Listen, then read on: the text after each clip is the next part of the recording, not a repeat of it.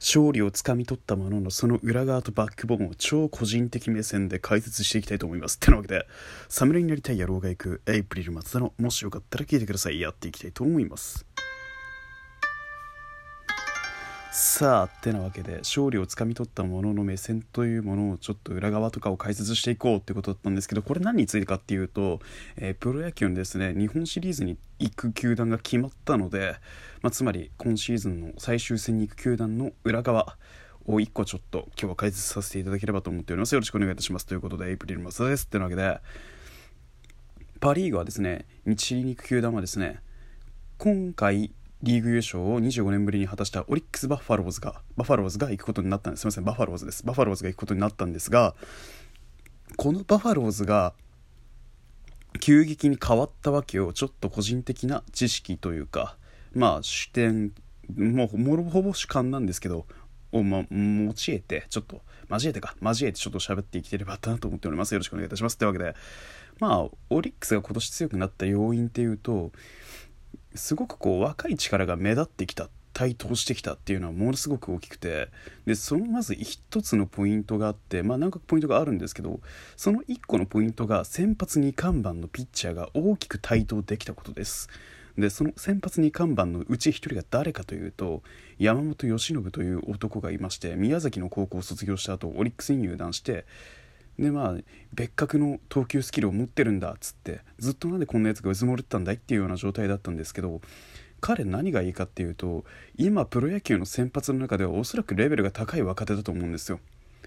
でそのレベルの高い若手が何を学んだかというと田中将大と合宿か何かを楽天に今いる田中将大さんと合宿か何かを一緒にした際に食生活を見直すように提案されたそうでまずそれを見直したことにより今季の、えー、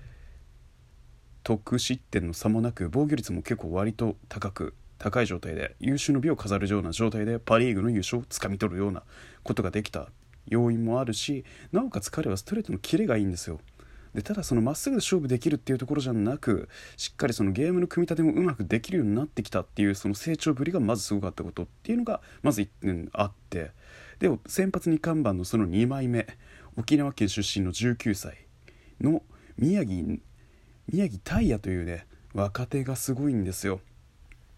彼はですね、まあ、あの逆境からなプロ野球に挑戦をしに来たような男で実は言うと彼の家庭っていうのはすごくこういろいろ複雑な事情のもといろいろあったみたいででまあその父親がですねその沖縄の小学高校でバイトをしていたとバイトというかまあ仕事をしていて用務員として声を受けて仕事をしていてでその流れで彼も小学高校に入学するんですがで、まあ、その小学高校からですねプロ野球のプロに転出するようになったんですが、えー、実を言うとですね某球団がですが背が低いから取らないと言ったんです。背の低いピッチャーはいらないと。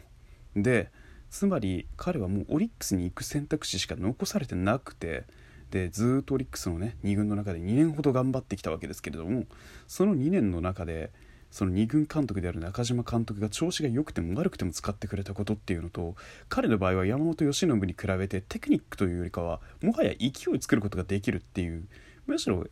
オリックスの若手でありながらオリックスの精神的支柱にまで成り上がることができたっていうような偉大なプレイヤーだと言っても過言じゃないでしょう。なぜなら彼のフォークボールはものすごく落差がありストレートもすごく速いんですよ。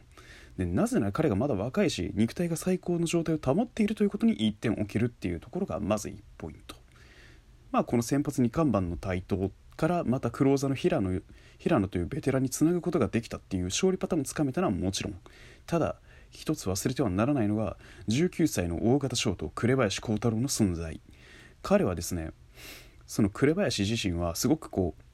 でかいんですよでショートっていうのは本来なら小柄というかあまりまあ背が高い人間がやるようなポジションではないとされているんですけど紅林は、まあ、動体視力の高さもすごいですしあの守備のレベルで言えばこれからもっと伸びるだろうっていうのとやはり中島監督からの信頼をつかみ取ったのが大きいんだなっていうところとまだ若いので可能性が無限にあるんですよ。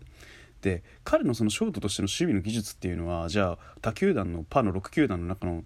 中でどうなのって言われたら僕的には分からないんですけど若いショートの中ではまだキレッキレの動きを保てる。で送球もそこまであの荒がないっていうのがすごく隙のない送球の種類を持ってるので常にまあショートとしての仕事をしっかりこなしながら二遊間あるいは三遊間鉄壁の三遊間をオリックスの得点圏打率っていうかオリックスから点を取るのが難しいとされている要因を1個作ってくれたのもでかいなって思っております。でじゃあ他にこの若手3人の他にどういった要因があるかというと杉本優也杉本と言われている杉本という選手がいて通称ラオウと言われている選手がですね打撃の選択肢が増えたことっていうのが何よりでかいんですよ。彼っていうのはもともとずっと1打席でホームランを狙い続けてきた男でそんな彼がいざという時は右に引っ張る左に引っ張るというようなことができたっていうのがまず1個挙げられるでしょう。でそんな中その杉本の打撃の選択肢につなげる前にその1番バッターである福田福田だったり吉田につなぐことができる。で彼が打つっていう得点のパターンさらにそこから T 岡田というベテランにつなげることができたっていうのがまず一つオリックスが今年優勝をつかみ取った要因なんじゃないかっていうのは言えるんじゃないかなっていうのは個人的に思います。ただまあ杉本に至っては守備にはまだちょっとあの欠陥が目立つというかそこまであらがあらがないかあるから言ったら正直微妙なところでございます。